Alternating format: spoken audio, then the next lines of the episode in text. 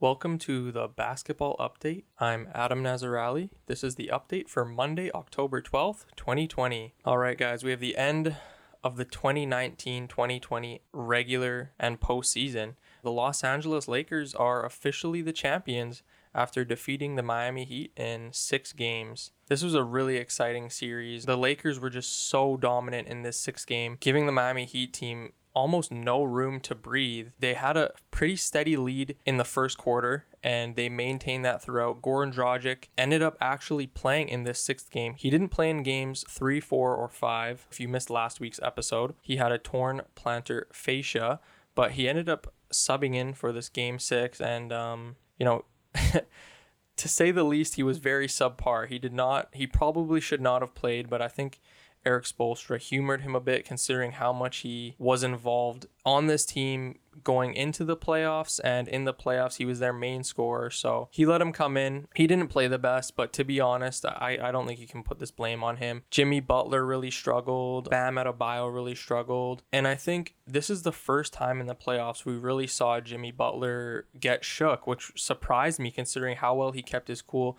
Game three the miami heat ended up winning with bam adebayo and goran dragic both out and jimmy butler played out of his mind, just absolutely fantastic, getting a triple double there. So it was really weird to see him kind of come off as a regular human being, and that translated to the whole team. I feel like Kendrick Nunn, Tyler Herro, Duncan Robinson, no one really played well this game. You know, this Miami Heat team was finally brought down to earth a bit, I feel, but that's not discrediting this Lakers team at all. I mean, they just played so fantastic. We've said this entire time, right? Or I've said this entire time. We know Anthony Davis and LeBron James can play basketball, but can the rest of the guys like no who no one knows who the third best player on this team is. It's a different guy every night. And in games 5 and 6 we really saw that LeBron has just been absolutely terrific just just a complete superstar. And every season, you know, last season, everyone's saying, you know, how good is LeBron James? He can't even bring his Lakers team to the playoffs.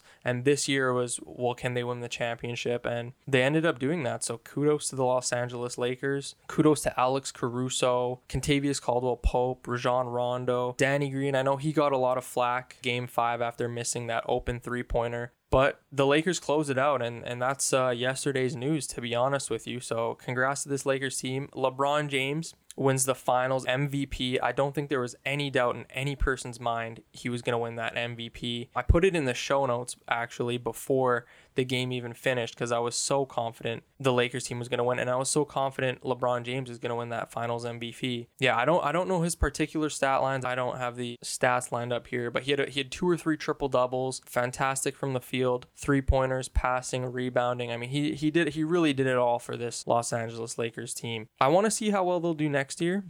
I know it's very premature, but I really feel like besides this Miami Heat team, and I've said this before, I don't know how much of a challenge the other teams gave them. I hope with more teams and a deeper NBA next year with the with the Warriors hoping to come back to their dominance and the Brooklyn Nets coming back to their dominance as well. We'll uh, we'll see a stronger playoffs, but this was an absolutely fantastic playoffs. I don't think anyone would have saw it planning out this way. I mean, a lot of people predicted the Lakers would have uh, won the championship, but the playoffs as a whole, I mean, I think this was a super fun playoffs.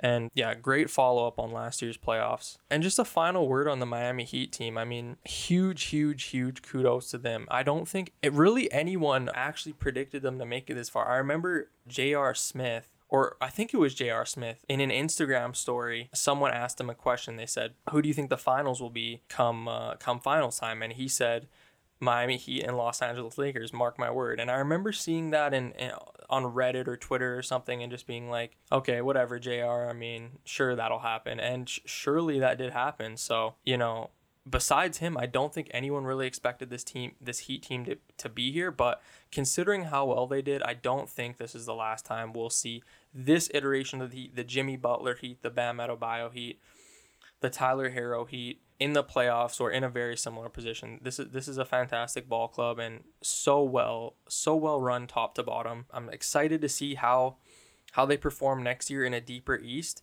and potentially with the new regular season uh, format considering the pandemic.